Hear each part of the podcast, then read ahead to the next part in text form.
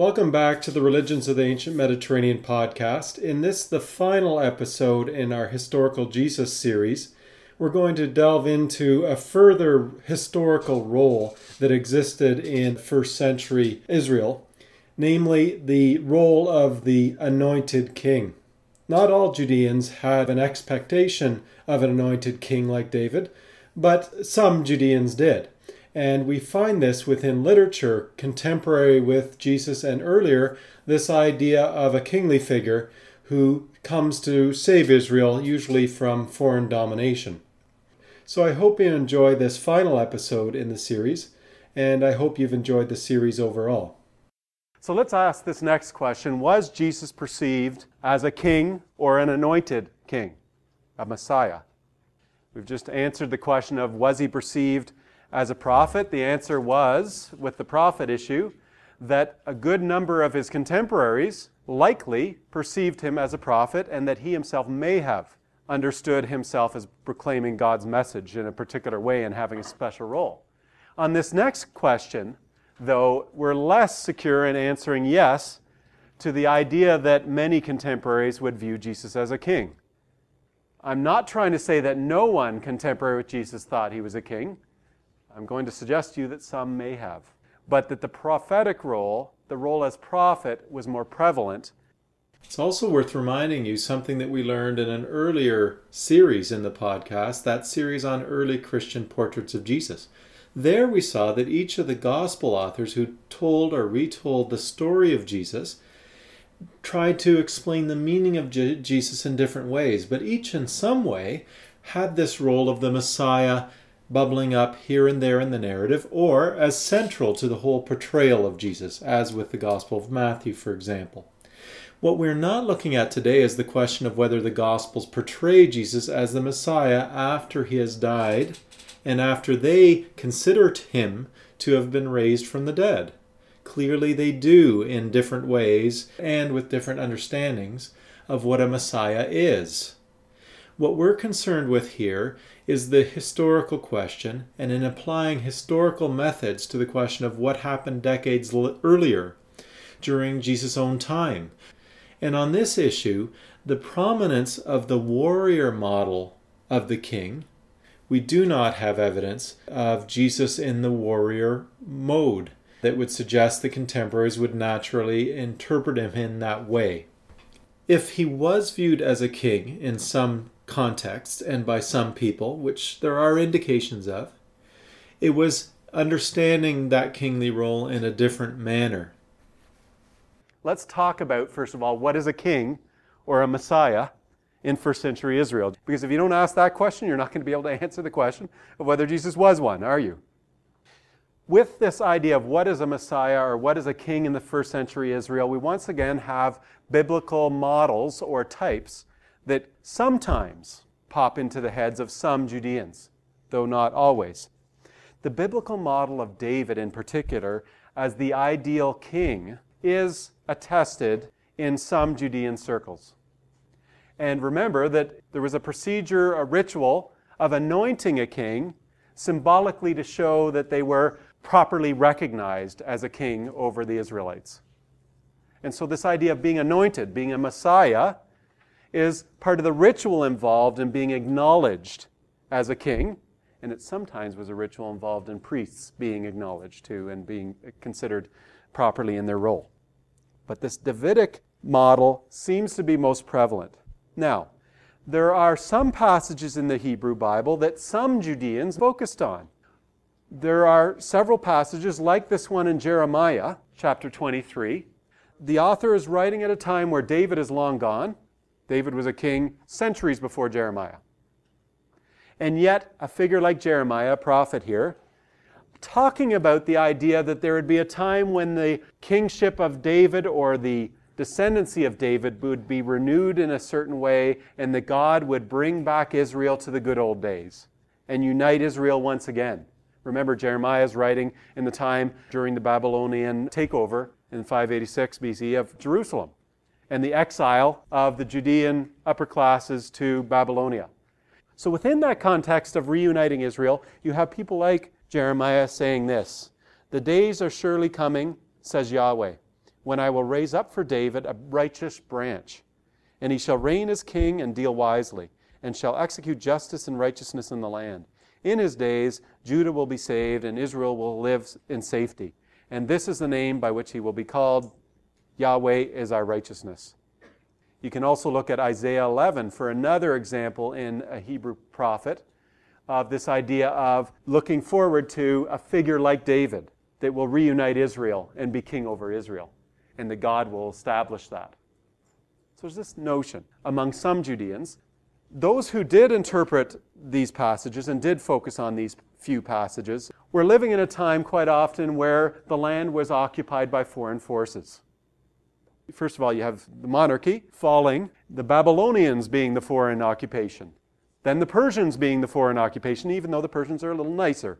The Hellenistic kings like Antiochus Epiphanes being foreign occupation, then the Romans, foreign occupation. So, this context of constantly God's land, so to speak, in the perspective of Judeans, being ruled by some pagan force, feeds sometimes this idea of looking forward to a king that God sets up as the king of Israel. A king like the good old days when David ruled over united Israel. Let's talk about some expectations for a Messiah or Messiahs a little bit more here. Those who did look forward to a Davidic Messiah usually thought of him as a warrior who was going to slaughter the foreign forces. We do have evidence of this in Psalms of Solomon dates from probably the first century BCE, when the Romans have recently started to occupy Israel. In this context, the author of the Psalms of Solomon, who's a Judean, looks forward to a time when the foreigners will be out of here, when the foreign kings will no longer be ruling, and instead God will reestablish a Davidic king. The author of Psalms of Solomon probably has in mind things like the Jeremiah passage and the Isaiah passage I already mentioned. Here's a passage from the Psalms of Solomon, chapter 17. Behold, O Lord, and raise up unto them their king, the son of David, at the time in which you see, O God, that he may reign over Israel, your servant. And dress him with strength, that he may shatter unrighteous rulers, and that he may purge Jerusalem from nations that trample her down to destruction. He shall be righteous king taught by God. He will rebuke rulers and remove sinners by the might of his word. So, this idea of a king who will slaughter the foreign occupying forces and get rid of the foreign kings who are ruling over God's country. This is the model of the Davidic Messiah. This is the most typical model of the Davidic Messiah. We have very few other models besides the warrior for what a Messiah would be like the warrior element is primary in most of our evidence for Judeans who did think that a Davidic Messiah would come. The Dead Sea sect provides further evidence of expectations of a messianic figure, of an anointed figure, or in this case, of two anointed figures. The Dead Sea sect, remember, they're living out on the edge of the Dead Sea there. Around 190 BCE, they started to form as a group, and then they go out to the desert in the decades after that. So they're living there in the second century BCE and the first century BCE and into the first century CE. Remember that this particular group is apocalyptic. They do think God's going to intervene and that there's going to be a final battle that God wins. The war imagery is very prevalent for the Dead Sea sect in terms of what will happen when God finally intervenes. Some of the authors of writings that were used frequently by the Dead Sea sect, including the community rule, thought that there would be a prophet that would come just before God finally intervened, and that two messiahs, two anointed ones, would come shortly before or during God's final intervention. So a prophet and two messiahs. You always need to remember that different writings from the Dead Sea would be written by different authors. They don't all necessarily think precisely the same thing, even within that sect. But we do have a consistent expectation of a prophet and two messiahs. One Messiah is the Messiah of Aaron, a priestly anointed one, a priestly Messiah. The other is the Messiah of Israel, a kingly Messiah. those scholars who focus on studying these ideas of Messiah in the Dead Sea Scrolls emphasize very strongly that the kingly Messiah plays a diminutive role in relation to the priestly Messiah. In other words, the priestly Messiah is very important for this group, the kingly Messiah, not so much. But they expect both to be there. Does anyone have an inkling as to why they might focus on a priestly Messiah? These guys were partly priests. Remember that the main leader, the teacher of righteousness that you learned about, was a priest who was upset about the way the temple was running, who had a run in with another priest, probably in connection with the Hasmoneans as well, and that they went out to the desert to get away from the temple that wasn't being run right and look forward to a restored temple. The fact that they are priests, some of them, would suggest why there would be a fundamental role for a priestly Messiah in the end times. Even within the Dead Sea Scrolls, though, beyond that point I've just made, that there's some consistency in what they expect. If you look at their talk of messiahs and material from the Hebrew Bible about messiahs, there's even variety among the Dead Sea Scrolls. Let's look ahead to some contemporary people that are viewed as kings or messiahs. Josephus, once again, is our principal source for this. And once again, he doesn't like just about every one of these groups he's talking about. He concludes the discussion of each of these with this comment, which frames why he's been talking about it. He's talking about the period of Herod the Great's death right now. And he says this Judea was infested with gangs of bandits. Whenever seditious bands came across someone suitable, that person could be set up as king, eager for the ruin of the commonwealth, doing little damage to the Romans, but causing extensive bloodshed among their own countrymen. There you have his value judgment. And every one of these instances is going to be someone he doesn't like, who sets himself up as king, who supposedly have terrible motivations, and who are all about bloodshed and cause all kinds of problems, and the wonderful Romans deal with them properly and get rid of them. Let me read you one example. Judas, the son of Ezekias. There was Judas, son of the brigand chief Ezekias. This Judas, when he had organized at Sepphoris in Galilee, a large number of desperate men raided the palace. Taking all the weapons that were stored there, he armed all of his followers and made off with all the goods that had been seized there. He caused fear in everyone by plundering those he encountered in his craving for greater power and in his zealous pursuit of royal rank. He did not expect to acquire this prize by being virtuous, but by the vantage of his superior strength. Each of these cases, Josephus has a person who shouldn't be a king claiming to be a king, lower class in each case, a servant of Herod, a shepherd, Athronges, and Judas, the descendant of a bandit in, in Josephus' view. All of them claim to be a king, have a considerable following that shows you others considered them kings, and who actually engaged in military activity, every single one of them. If you claim to be a king, you can pretty well expect that military activity will be involved, violence will be involved. Even if each of these incidents are not historically accurately told to us by Josephus, he has to tell stories in a, in a way that would be believable to his audience.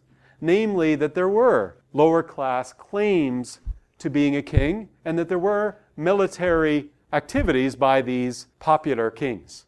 So, this is the context in which the label king should be understood. Let's talk about Jesus now. Was Jesus viewed as a king or a royal messiah by contemporaries? First of all, to note is this. In a broad sense, we can say there are definitely political implications of some of the likely teachings of Jesus that we've already established. What we know most securely historically is that Jesus taught about the kingdom of God. He's always talking about the kingdom. What kingdom doesn't have a king? So there's potential, therefore, if Jesus is talking about a kingdom, there's potential for contemporaries to say, well, maybe this guy thinks he's a king. He's always talking about a kingdom. Right? There's potential for that. The passion narratives, the narratives of the arrest and trial of Jesus, consistently have this as an element that in the narratives, the high priests, when they have a trial of Jesus, the talk is about him having claims or being viewed as a Messiah, as a king. And when Pilate talks about it, there's claims or views of contemporaries thinking of him as a king. Now, how to assess those, uh, it's difficult to know, but it's worth mentioning that that recurs in different sources. Not only that, but both John and Mark, two independent sources, have this idea of a label being put on the cross of Jesus, King of the Judeans. So, what we can say is that in a mocking way, Jesus was characterized, likely, as a king when he was hung on that cross. Now, whether or not contemporaries during his life focus mainly on this idea of him being a king is another issue altogether. There's no sign of military activity on the part of Jesus. And that is the primary thing that would lead someone to label someone a king. If you're a king, you've got to lead an army, and especially if you want to be an anointed king like David, well, you have to be a warrior who's going to wipe out the foreign forces. Jesus doesn't fit the bill, does he? Jesus just does not fit the bill from the evidence we have regarding what a king would be expected to do in first century Judea. In general, the historical Jesus did not fit the Davidic warrior models that we find in some contemporary Judean writings. Psalms of Solomon, for example, the one I read to you. The things that the kings and Josephus do are not what Jesus did. He has no armies. It's not likely that the model of the royal Messiah would be the first thing to jump into contemporaries' heads when seeing Jesus.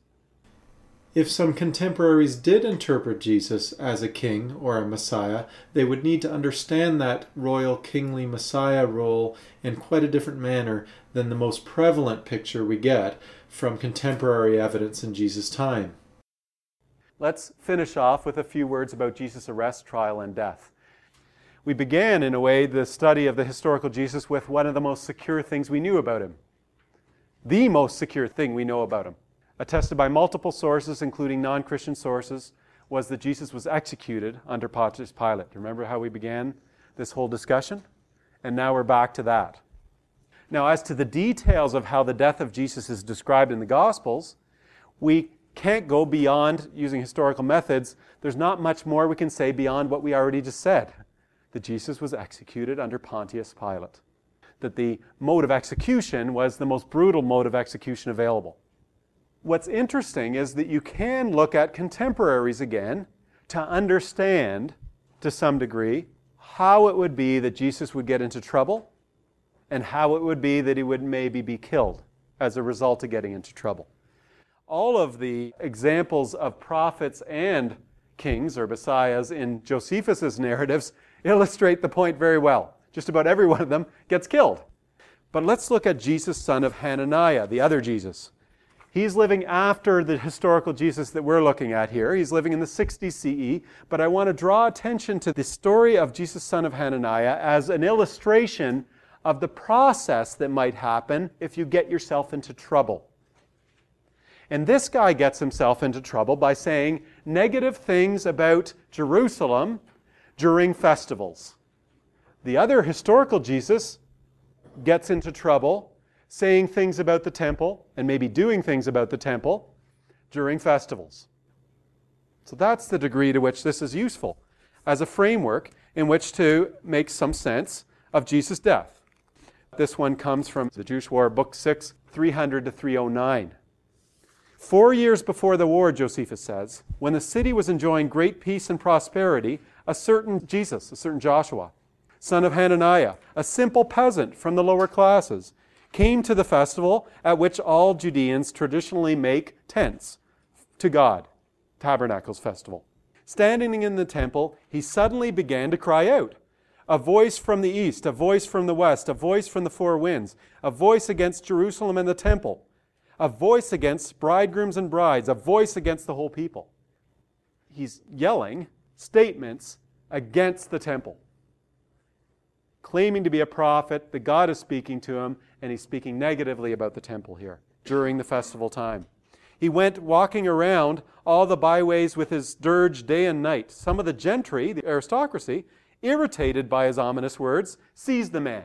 He got in trouble. The priests, the priestly class, the aristocracy, are the ones who are upset about the guy and get him arrested. And beat him severely. But without a word in his own defense, even to those who struck him, he incessantly repeated his cries. Thus, the authorities, thinking his agitation had a supernatural cause, which indeed it did, Josephus thinks, took him to the Roman governor. There, despite being lashed to the bone, he did not plead for mercy or shed a single tear, but, as best he could, mourned with each blow. Woe to Jerusalem! And when Albinus, the governor, questioned him as to who he was and where he came from and why he cried out like this, he said nothing at all, but only continued to repeat his cry of woe until Albinus, thinking him a madman, released him. He could have killed him. He released him. He interpreted him as this guy's just crazy. Does he have a following? This Jesus doesn't have a following. Most people are perceiving him as crazy. But he's saying, Woe to Jerusalem, woe to the temple during festival times. This gets him in trouble, but he doesn't have a following. He's just considered a crazy guy, and he gets let loose. This other Jesus says statements about the temple, does actions that symbolically destroy the temple at Passover time, gets in trouble with the high priest and the priestly classes, the aristocracy, has a hearing before them according to the Gospels, then gets put from that position to being put before the Roman governor. The Roman governor hears him. Maybe he could have let him go, just like this other governor let this other Jesus go, but instead thought, this guy has a following. This guy's a lot like the Theudases and the Thronguses that us Roman governors, along with the aristocracy here in Judea, are concerned to get rid of when they come up. This guy is a potential danger to Roman order. What better thing to do than to execute him as a bandit and make a public example of people like him who lead a following and make statements negatively about the temple during festival time. And this is what happened to Jesus of Nazareth. Executed as a bandit, it seems. What's a bandit from a Roman perspective? Anyone of the lower classes who does something you don't like. We already know that from Josephus. Bandit is a catch all category. It's the upper class's attitude that someone is a bandit. In the narratives of the Gospels, when they come to arrest him, Jesus says, Why are you coming after me like I'm a bandit? And who is he hung between, even in the Gospel narratives? Bandits. How do you execute people that are considered uh, dangerous to the Roman order, who are considered bandits by the Roman order? You use the most brutal form of execution because it's also the most exemplary one you hang them on a cross in public and humiliate them. Crucifixion is considered the most brutal and humiliating form of execution, and it's used as an example. Let me just read you a passage from another Roman author about crucifixion. This is from Pseudo Quintilian, but this idea is also reflected in Josephus and in other sources. Whenever we crucify the condemned, the most crowded roads are chosen, where the most people can see and be moved by this terror for penalties relate not so much to retribution as to their exemplary effect. That concludes this, the final episode in this series. So much more could be said, but I hope you've enjoyed at least these few moments I've been able to share with you some of the historical issues surrounding the historical Jesus.